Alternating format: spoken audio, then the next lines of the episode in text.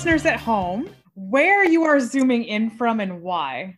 Sarah, I am in my car in front of my house because today they are framing my workshop next to my house. Because if our listeners have been paying attention, I burned part of my house down.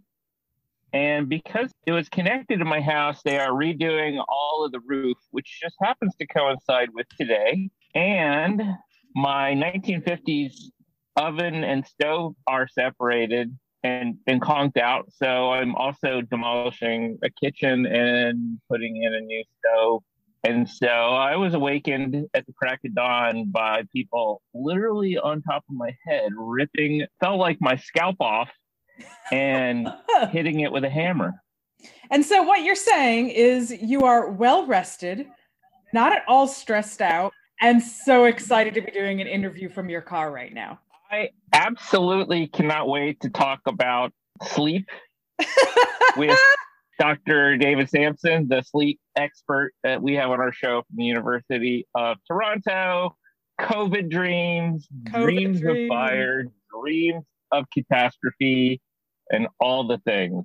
Honestly, now that I don't have banging, because the mm-hmm. car is actually decent, probably has decent acoustics too. So I'm here.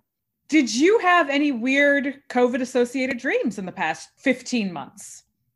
No, I haven't had any, but you know what I want to talk to about is how do we account for all of the wine and edibles people have had to help them sleep and get through the pandemic? Because everybody I talk to is ah. like struggling with their sleep patterns in general. Interesting. And I have heard some things about dreams, but I wonder how you disentangle I'm having weird COVID dreams from I ate a 25 milligram THC gummy, but you know, this is legal now in most states. So how do we account for that? I wonder if he knows, but I definitely had mask related dreams and still sometimes do where I find myself in really crowded areas and without a mask in my dream. And I'm absolutely panicked by it. And I wake up incredibly stressed out. It's the new version of the dream that I used to have. Cover your ears, people, because no one needs to hear about this dream of a 50 year old man. But I often have dreams that I forgot to wear pants or underwear, and I just have to pretend like no one, like it's cool. I never had like naked in public dreams. Never. And yet I have maskless in public dreams now. It's bizarre. Anyway, so Dave Samson is an assistant professor of anthropology at the University of Toronto. His research investigates the link between sleep and human evolution through revolutionary new approaches, recording sleep data sets and sleep architecture for a range of primates, including lemurs, zoo orangutans, wild chimpanzees, and humans living in different types and scales of societies. Hello, Dave. How are you? I'm doing fantastic. How about you, Kara? I'm doing a lot better than Chris, who is having to record from his car today. anyway, Dave, welcome to what might be our most chaotic of podcast interviews. Hopefully, you know, we usually start our podcast off in basically the same way for each and every single person. And that's to kind of mm. get to know a little bit about you and how you got interested in anthropology to begin with and why you decided to pursue it as a career. Yeah. So, as anthropologists, we all love origin stories and origin mythologies. Mine goes back to my childhood, actually, because I, I, grew up in a fundamentalist Christian home. My dad was a fundamentalist minister for over 20 years. And an interesting thing occurred when I was really young, probably about eight or nine. A prospective member for the church was a geology student at the University of Montreal and asked my dad some pretty hard hitting questions about the age of the earth and human evolution. My dad decided to take like a month or something to like disprove evolution, read a book or two. And that ended up being a, a, sort of a five year excruciating period of challenge, of ontological challenge for my father, of which I was the guinea pig. And so I was sort of the canary in the coal mine, and he would be reading Sagan or Stephen Jay Gould, and he'd pitch me some thought experiments from there. So I remember being exposed to things like natural selection really early on I, I guess I was part of my, my dad's journey in that respect because he ended up resigning from the church because he couldn't talk about evolutionary theory. I mean, the church doctrine was that the earth was six to 10,000 years old. And when I was apparently telling him that natural selection makes more sense, it helped him along his way. And so by the time I got to college, I was primed to think about sort of the, the deeper questions about the human condition. And I was all, already just super curious. And then I took a class uh, on primatology from Kevin Hunt at Indiana University. And that ended up leading to a few years later, leading to me spending almost a year of my life in Uganda chasing chimpanzees in the wild at the Toro-Semliki Wildlife Reserve.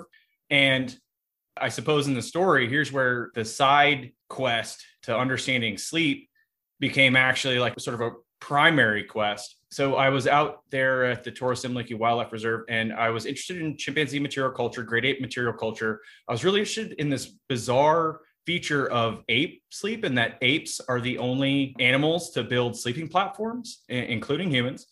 And if you're a even large brain monkey or a large bodied monkey, you're going to generally either sleep in a tree nest hole or prostrate on a tree branch. And so I was curious as to what the material components of these nests were in an ecological context.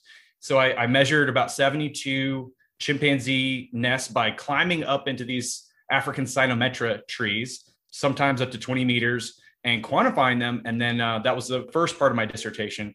And that was the gateway into thinking about sort of the ultimate causation of sleep and sleep's role in terms of human evolution and primate evolution. And that led me to work with the second part of my dissertation to work with Dr. Rob Shumaker at the Indianapolis Zoo. He's the, he's the president of life sciences there. And Rob and I were the first ever to record orangutan sleep architecture by way of infrared videography. And I spent uh, maybe, I think, about 2,000 hours of nighttime voyeurist observation of orangutan sleep and nighttime behavior and that got me the PhD in 2013, which then propulsed me out to the University of Nevada, Las Vegas, where I had a visiting assistant professorship for one year. And lo and behold, you know, we all have that moment right after we defend. We have to figure out, like, okay, I've been doing this for years now. And what do I do now? What's the big research question?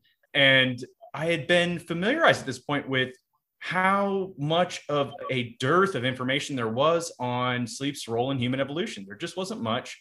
There was Carol Worthman's work, which was fantastic, and, and it just hinted at so much that we don't know. And at the time, nobody had really looked into forager sleep or small scale society sleep in any quantitative detail. This is where, you know, sort of like the research question meets a really nice uh, chance occurrence with a little bit of luck Alyssa Crittenden was two offices down, and I pitched her this idea. Was, we shook hands, and I said hi, and I was like, "I have this research idea." She said, "Come on in, let's talk."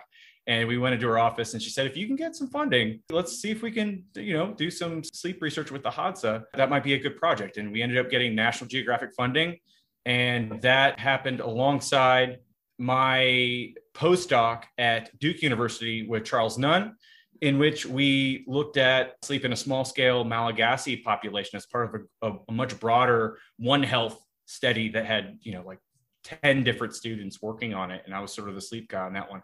I cut my teeth there, figuring out how, how to actually do sleep research in the field, and then got to go to Tanzania to work with the Hadza. And that's where it all began. And now sleep and looking at the cognitive roles of sleep and the, the specific functions of sleep within the human lineage has been what I focused on for the past several years.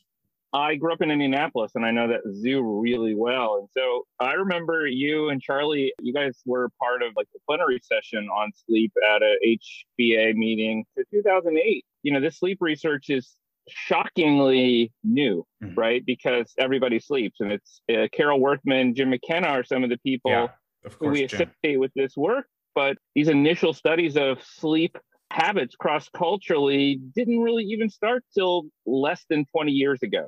You've literally been on the cutting edge of sleep research as it just totally surprisingly for most people emerges. This is a completely understudied, sort of bizarrely overlooked, and there's a lot of opportunity in this area of research. So I guess my next question mm-hmm. is to tell us about your sleep lab. And I'll yeah. add in on that because this can roll into your AJHB toolkit piece that recently came mm-hmm. out so that you can talk about, you know, when people think of sleep studies, they think of labs and they think of these like very controlled conditions and how one takes those tools and actually applies them to field work, which are far less controlled. Yeah, no, this is a really good question. I will go a long way around to answer. First, I've got to also highlight the fact that but right after the Indianapolis Zoo and then landing at Duke was really fortuitous because Charlie Nunn had been looking at the phylogeny of sleep in primates.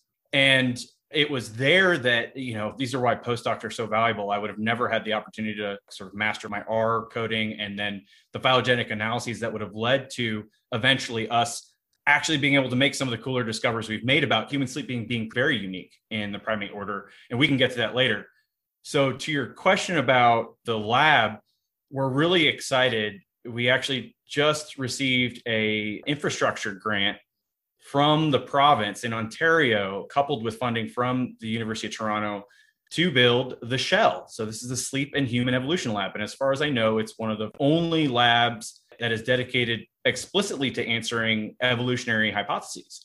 The funding I have is pretty broad in scope. And as you guys know, my research is pretty broad in scope.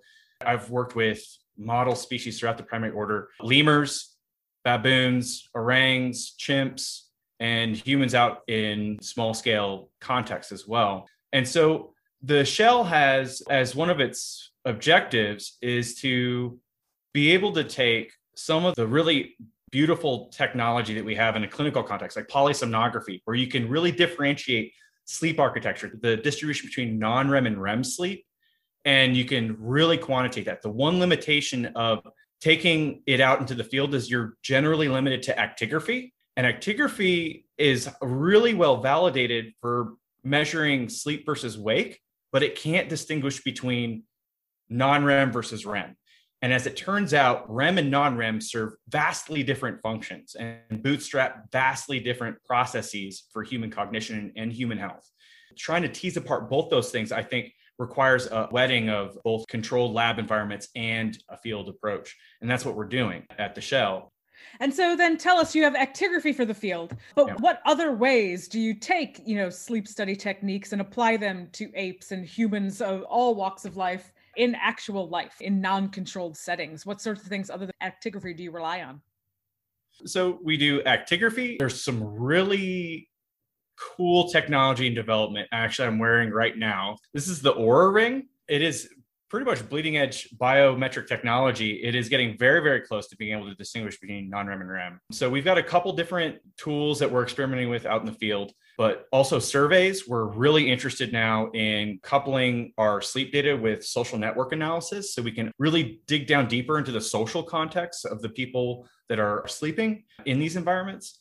In Madagascar, we were among the first to use and apply a mobile PSG so this was actually with the electrodes that are put on the surface mm. of the mm. scalp to be able to get non-REM and REM. It was very arduous. We got about 11 participants over like 13 or 14 nights. It was really, really hard work, but we also did apply that in a field context. So there's a lot of different approaches you can take. I kind of want you to do a self study, if you haven't already, of what happens to your sleep cycle when you are studying others' sleep, because I imagine you take on a very different pattern than when like you're home and not having to oh, watch yeah. someone sleep at night. Oh yeah, absolutely. No, I've been wearing this now for about two years, so I have a pretty good understanding of how messed how up your life gets in the field. in the field, and actually when I'm teaching a heavy course load too. Yeah, I will have a significant reduction in deep sleep, mm-hmm. and I appear to have significantly more REM sleep. So REM, one of the functions of REM is emotional regulation and emotional mm-hmm. processing uh, and it appears to be at the expense of my deep sleep, which is more like basic restoration. So there's like this trade off going on during this really high intense period where typically I'm dealing with a lot of people. So, speaking of sleep disruption and things getting in the way, we are hmm. now in what month 15, month 16 of yep. the global pandemic. We're at this point now. And I was so excited to see this paper because I have had COVID dreams. Although Chris and I were talking about this in the intro, mine are very much I have a nightmare that I'm in a very busy, populated public space and I have forgotten a mask and like I'm in a panic. But oddly, I never had the, you know, the stereotypical naked in public dreams. Mm-hmm. So like Chris made the parallel to that, but I never had those. But I have these COVID mask dreams. And so you and a student? Yeah, Eric, my senior graduate student, Erica Kilius yeah, yeah, yeah. So you all decided to study COVID and nightmares. So what prompted it? I'm assuming there may have been some personal, like, oh shit, I'm having nightmares. I wonder if other people are too. But maybe give us some of the backstory there. Sure. Well, I've had a penchant for reading Carl Jung and Joseph Campbell for a long while. Who isn't compelled by dreams? I mean, the first hypothesis in terms of what the function of dream was, we can posit back to at least recorded, easily recordable, back to Plato, where he suggested that the reason why we dream is that we have these effluences that beam out of our eyes while we're awake. And then when we close our eyes it reflects back into the into the mind.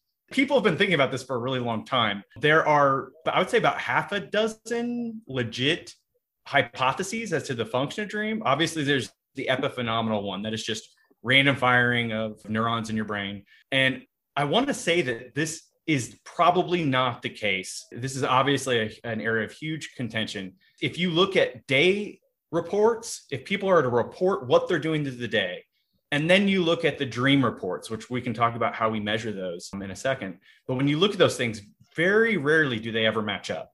Something else is going on. And the ideas in recent, you know, scientific history go back to Freud, where he believed that dreams represented some sort of disguised fulfillment of repressed wishes the memory consolidation theory that perhaps dreams are replaying just past events and you're trying to, to memorize activity. And then, uh, Kara, you might like this one threat simulation theory. And this is Revonsuo and Valli. They proposed this theory in 2001. And this fits very, very clearly with your anecdote because it's the idea that one of the functions of dreaming is to prime you for any potential threat that you may need to overcome in your environment. So, what obviously, you know, it's the pandemic hits. One of the things your brain is going to attempt to process is something like uh, mask wearing. There are real fitness consequences, at least perceived fitness consequences by your brain for not doing so, right? And then there's a host of different theories. There's the empathy theory that, in fact, perhaps it didn't have any sort of cognitive function, but it's a way to empathize with other people. And that if we think about this as, as sort of the ethnography component of it, when you talk to people who work in these contexts, oftentimes the sharing of dream has just as much significance as the actual dream itself. So, who you share your dream to, what the meaning or message or prognostication of your dream, where it's directed in your social network, how does that influence how other people react to you? I think of the example of the Iroquois, the midwinter ceremony, where for seven days they share dreams. And it's like a dream sharing ceremony the functions of ceremonies and ritual. This is all about like social bonding, social coalitionary building, these types of things. There's so much complexity and so much nuance in terms of how we view dreams and how they can affect perhaps fitness relevant axes. I think I saw this in a tweet that you sent out when you advertised the paper. You were linking the role of dreams to consciousness and identity. And, and dreams are such a fundamental aspect of how we see ourselves as humans. I'm always struck by the number of times students ask me what dreams mean and how understudied sleep is to date. And I want to ask you about an aspect of your study that sort of struck me as mirroring this contrast, right? I know that you were using a baseline sample of dreams that to me seem a little bit dated. So I wonder if you could tell us a little bit about the methods that you used and in that contrast? Yeah, totally. That's a great question, Chris. Um, so for those listeners who actually don't know, and very, very few people know how you would go about even measuring a dream, right? And so the Hall-Van de Castle dream coding system, it goes back to the 50s and the 60s. And for 20 or 30 years, a group that was originally using this methodology, they collected and cataloged tens of thousands of dreams, mainly from, again, this goes to the limitation of the sample from the United States college students. And if you particularly think about the time too, in a very specific political, social, political, economic context. And unfortunately, in terms of like dream analysis, you need a big N because there's a lot of variation, right, from day to day in terms of dream content. But the way you do it is that you say, for example, somebody records a dream of, say, 150 words. There are numerical values that are associated with specific words. So if something like is anger or I punched or is action oriented, aggression oriented, sexually oriented, then it has particular values that you can then use to generate H statistics to compare against other samples. And so, one of the interesting things we want to do here at the SHEL is generate a much more modern sample that can take into account very specific social contexts as well. So, that's something that we're actively trying to do. Noor Abbas, my master's student, is working on this right now. And she was part of the quote unquote dream team that came out with this paper this year. So, yeah, we're actively trying to work towards a better representative sample. But the issue is you got to get a lot of dreams, and particularly you got to get a lot of dreams from each individual. So, that is a big challenge with this.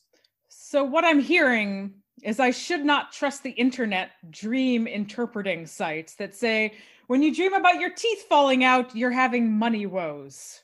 Is that? Mm, yeah. Yeah, no, those aren't so good. I, I had a friend in college who was obsessed with his dreams and would look up like all of these sites to see what they meant. And I'm just like, that doesn't sound right. Also, how many people actually dream of their teeth falling out? Anyway, anyway, so I, it's a reoccurring one. I've had it, but my biggest reoccurring dream is, and this might strike home for us since we do a lot of public speaking, but it's I walk into some type of public speaking context. It, it often changes. It could be a stadium of 10,000 or just a small classroom and I can't find my voice and I don't know what I'm about to talk about. And I'm like, and I wake up, this is my reoccurring. And I've actually heard a lot of people have this, particularly in our profession. Uh, my reoccurring dreams are flying, which is a great one. The forgot my pants, that Kara alluded to, that nobody needs to imagine. and forgetting to go to class for a whole semester, whether it's being in the class or teaching, and I just forget altogether that I had a class. yeah. It is interesting though that all the if you want to weave a theme anecdotally, these are fitness relevant things, right? These are our job. This is how we get enough resources to feed ourselves and our family. So it's worthy of investigation, is all I want to say. If you could fly, Chris. Pretty cool way improve fitness. Anyway, so what did you all find out about COVID 19 dreams? Because you worked with college students. What did you find? And you also found a male female difference that I'd love to hear a little bit more about. Yeah, well, we did. We found that incidences of aggressive interactions actually increased when we compared them to the normative samples. And we also found that this was dramatically the case for women who were much more likely to experience aggressive interactions in their dream content, including increased physical aggression. And this is interesting. Erica and the team, they found that this actually mapped pretty well onto a study by Barrett et al. in 2020 that showed that female dreams had more negative emotions, anxiety, and sadness and anger in a COVID 19 context. And the way that we attempted to wrestle with this particular disparity was perhaps looking at the differences in how the transition between working at home have disproportionately affected women, given women perform unpaid labor at three times the rate of men and are likely to be performing more primary caregiving.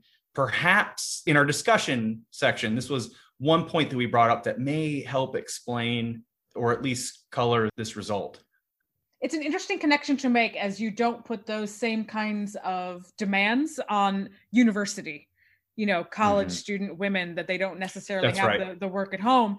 And they yeah. might not they might though. They might. Did you have that data? Certainly, uh, off the top of my head i do not know. I appreciate the i don't know. We were just talking about this with somebody that we need to be more comfortable with the i don't know. But looking ahead from this study so taking what you learned about how COVID dreams are a thing that happened and that there is a difference between men and women. What can we learn from this moving forward for when there are, you know, as there likely will be, other large global events that cause an extreme amount of stress and, you know, other problems with health, well-being, employment, financial status, childcare, education, all of those things. Mm-hmm. Kind of like a public health approach, what can we take from this? Yeah, well, it's absolutely critical that we keep in mind how important sleep is as it underpins both the health of our body and the health of our minds. It's particularly interesting in the context of trauma because when we look at the recent studies with PTSD, there is this very interesting relationship with sleep. And it's actually led to some profound therapeutic strategies to help people with PTSD or with trauma to overcome this so basically, if you think about REM and REM's function, one of the core processes here is emotional processing and emotional regulation. And so this Walker 2009 paper really beautifully describes this hypothesis that suggests that what REM is doing whenever you're actively in REM is it's taking the actual emotional valence, it's stripping the memory of the negative event of its emotional valence so that you can then engage it without reliving the emotional pain from it. But what happens is is people with PTSD generally one of the very first symptoms of PTSD is poor sleep. And so they're being underslept and they're not getting the right amount of REM to be able to go through this critical function. So it's a negative feedback loop. And if you therapeutically target the sleep, it turns out that this really ameliorates the situation with the PTSD. But this is sort of an extreme thing. In general, sleep will allow you to maximize your health, both from a cognitive perspective and from a physical perspective. Given the number of different variables that impact sleep that you need to control for, which is why you would need a big sample, I wondered if you asked about things like drug and alcohol use, right? Because we've heard a lot of people talking about their wine consumption or their mm. edible consumption going up during the pandemic to help with their sleep. Yeah, so that's definitely a confound. Also in Canada, smoking marijuana is legal. And there are profound effects with alcohol and marijuana consumption, particularly within two or three hours before you fall asleep you are going to be significantly reducing REM and slow wave sleep. It can have very significant effects. So, if you're going to do it, what I encourage my students to do is if you have particular vices, and this goes for almost any vice, mine is video games. So, if you're going to have any vices, do them in the day when your body is most primed and prepared to process whatever junk or garbage you're about to introduce to it. For example, eating sweets, right? our ability, our insulin peaks. It has a beautiful circadian rhythm. It peaks at noon, generally between noon and two. And that's likely the best time to eat something really crappy and sweet because your body can actually handle it, as opposed to, say, two in the morning when you are at the opposite, you're at the trough of that insulin rhythm. This adds on to Chris's because I think that things like wine and THC or CBD are slightly different in that people actually use them in order to sleep. And so yep. taking it at, you know, noon or one o'clock in the afternoon is not going to help them get to the sleep that they want. And so what are your thoughts on that? Well, it's a nasty trade-off because what they're doing is they're reducing anxiety, right? They're trying to quiet their mind but it might be a little bit more helpful if you use some type of method to quiet your mind or reduce anxiety that doesn't actually inhibit the proper functioning of your sleep architecture. So maybe like meditation, right? As opposed to drinking alcohol. I was going to say good luck with that. I will also say the metabolism problem is pretty widespread and also good luck with that.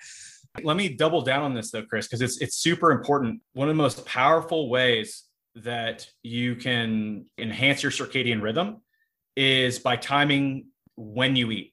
And this was an absolute game changer for me. Pre COVID, I do a lot of traveling, particularly massive changes in time zones. And one of the best ways to get realigned in your new circadian environment is by timing your food consumption. The formula is minus three hours before the time you want to fall asleep. And if you habituate your body, habituate your circadian rhythm to do this.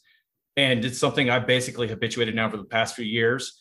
Your sleep latency will significantly decrease. So this is the time in which you actually get into bed and then fall asleep. This is this really key variable, sleep latency. And when you got a strong rhythm and you time this window perfectly, your sleep latency will, will drop significantly. So now you and Dan Lieberman have both made me feel really guilty for eating my first meal at six and second meal at midnight and then going to sleep right after it. When we interviewed him mm-hmm. and read his book, it was about how eating at midnight, you're more likely to put on organ fat, right? Yep. That's how it goes. And now I am a shitty sleeper. I've got to be the exception to like everyone here, and that like I'm super regimented about what time of day I eat and exactly when I exercise, and I'm still a shitty sleeper. like when you said that three hours, like naturally I'd roughly eat three hours right before going to bed, and now I, am a that's shitty awesome. Sleeper. Uh, just out of out of curiosity, how much exposure to lux and natural lighting do you get, or My I mean- child's name is Lux, so I get a lot of That's exposure to it. awesome. Oh my goodness, It's goodness. a great name. well, at the moment you're seeing a lot of it come in at me through the window. I've got these huge Mhm. bay windows. Um, and I will go for a good hour, hour and 15 minute walk on most days as well. So That's like good. I'm outdoors. That's good. That's good. Okay. That would just be the first brush I would do in terms of people having sleep issues would be talking about circadian rhythms. You know, we're talking about both scientific applications, but we're also always interested in policy applications. And we jest, right? Because we use ourselves as examples because we are not unusual, right? We are relatively normal and comparable to the folks out there struggling with developing lifestyles that are healthy, but also balanced and contain things like video games and wine and food, you know, all these things that our culture, uh, I wouldn't say imposes on us, but the cultural impacts on our health are critical. Anyway, what are you doing next? What's on the plate? You did this awesome COVID study, but have, have things kind of halted for the time being because of the pandemic and kind of the trajectory for the next, I don't know, year or so? Uh, it has thrown a few wrenches into field work for obvious reasons. But that being said, we've been really, really productive. And it gave me the opportunity to do some more theoretical work.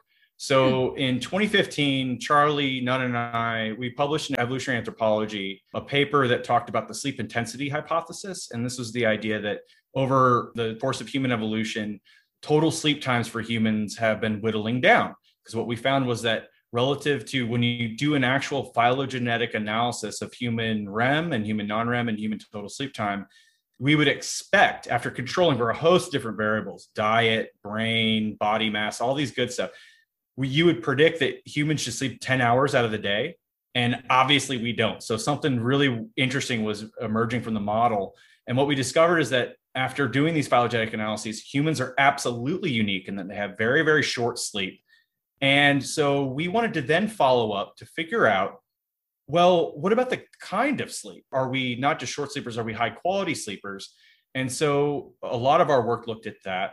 And we have, despite having the shortest total sleep times of any primate on average, we have the highest proportion of REM. And this is a very deep, vulnerable state to be in because when you're in phasic REM, for example, you're as dead to the world as you will ever be.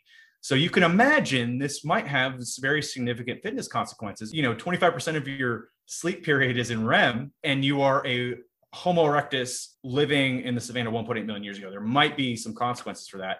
And so, in this paper that has just been accepted in the annual review of anthropology, it should be coming out in, I think, August, but it might be, I think I signed the waiver for early publication. So we'll see when it comes out.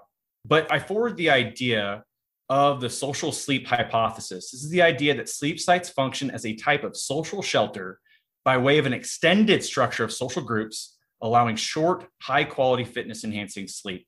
And this is sort of leveraging the idea of an exophenotype that is, that you have non incidental effects of genes on the outside of the body.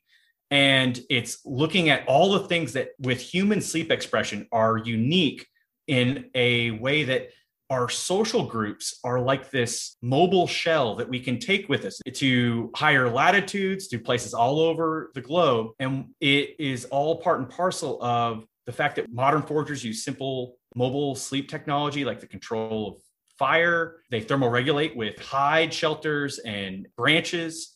The work that we did in the Hadza revealed that there was very big propensity for sleep sentinels. So we found that synchronous sleep was incredibly rare. In fact, in our sample there, about 18 minutes out of tens of thousands that were analyzed were all the adults asleep at the same time. So there's this embedded overlap where when people are, are in different, really vulnerable states of sleep, it's distributed very nicely over the night. So there's this natural sentinelization. And it also allows for things like naps during the day. If you spend the night forging social alliances by partying all night, you can also, because of the safety of this social shell, you can also go back and fall asleep during the day. And so, bringing it full circle, that is why we named the lab SHEL Sleep in Human Evolution. This sounds like we have like 30 more episodes to record with you for all the questions that we're going to have. But one of the pushbacks would be Yep.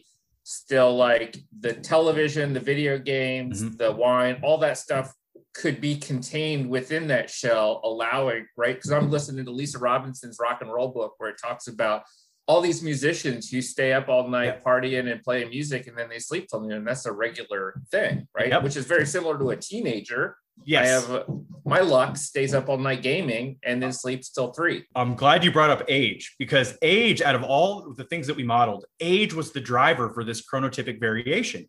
You have elderly individuals going to bed early and waking up early.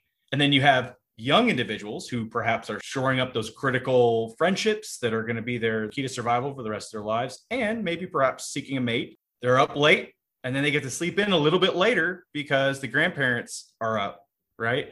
And so when you're sleeping in an intergenerational context and you have this broad demographic variability in your sleep site, perhaps that's a good thing. I am now in the category of old person, given my, my typical sleep pattern, as Chris knows well whenever we have to room together for the meetings. Forget going to a conference on the West Coast with Kara. I'm in bed by like 5 p.m. during West Coast conferences. It's really bad. Larks live very productive lives. Typically, owls are very, very social. Yeah, I don't like people, the so I, I guess this typically. works. Fascinated by your family story, and I wonder if you could loop it back around to how all that sort of resonated in your in my family. Um, well, as far as my father goes, it's interesting. He's come almost a 180 from his days as a, an authoritarian fundamentalist minister. He's now one of the most open minded human beings I know on the planet. Yeah. He's really proud of what I do and why I go to work. It's funny. We just recently kind of had this conversation, Chris, where we realized that there was a parallel in the type of thing we do because I'm using all the skills of oration and communication and synthesizing information to a broader public that my father had just doing a different thing. So it was like it was this realization that we're both I'm tapping into these ancestral skill sets that I inherited, but just for a different uh, sermon. it's a beautiful thing. yeah, so what do you do for fun, Dave? so I, I practice a medieval martial art called Society of Creative Anachronism. A lot of anthropologists already know what this is, but it is essentially you dress up in full plate armor and you take rattan sticks and you have like metal shields. It's a live fight. You beat the ever living crap out of each other, out of your friends.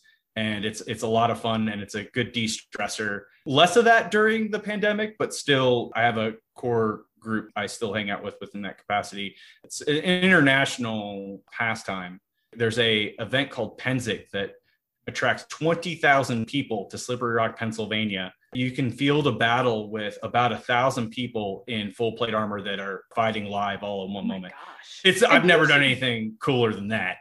And then also I'll ask this question like on behalf of Chris's kids. You said video games are your big hmm. vice. What is your go-to video game? As I have aged and as my core tribe and friend group has gone geographically dispersed, we'll try and get together and game socially. So any kind of game that allows us to, to do that, which there's so many these days. The Forest was a really good one. It was a survival horror game. We got to play together. It was fantastic. We got to build our own fort and like cannibals would attack it at night. It was awesome. But Red Dead Redemption's one I've been playing pretty recently. I love that Pretty one. awesome. Oh, it's so good. This has been a delight. My pleasure. Thank you so much.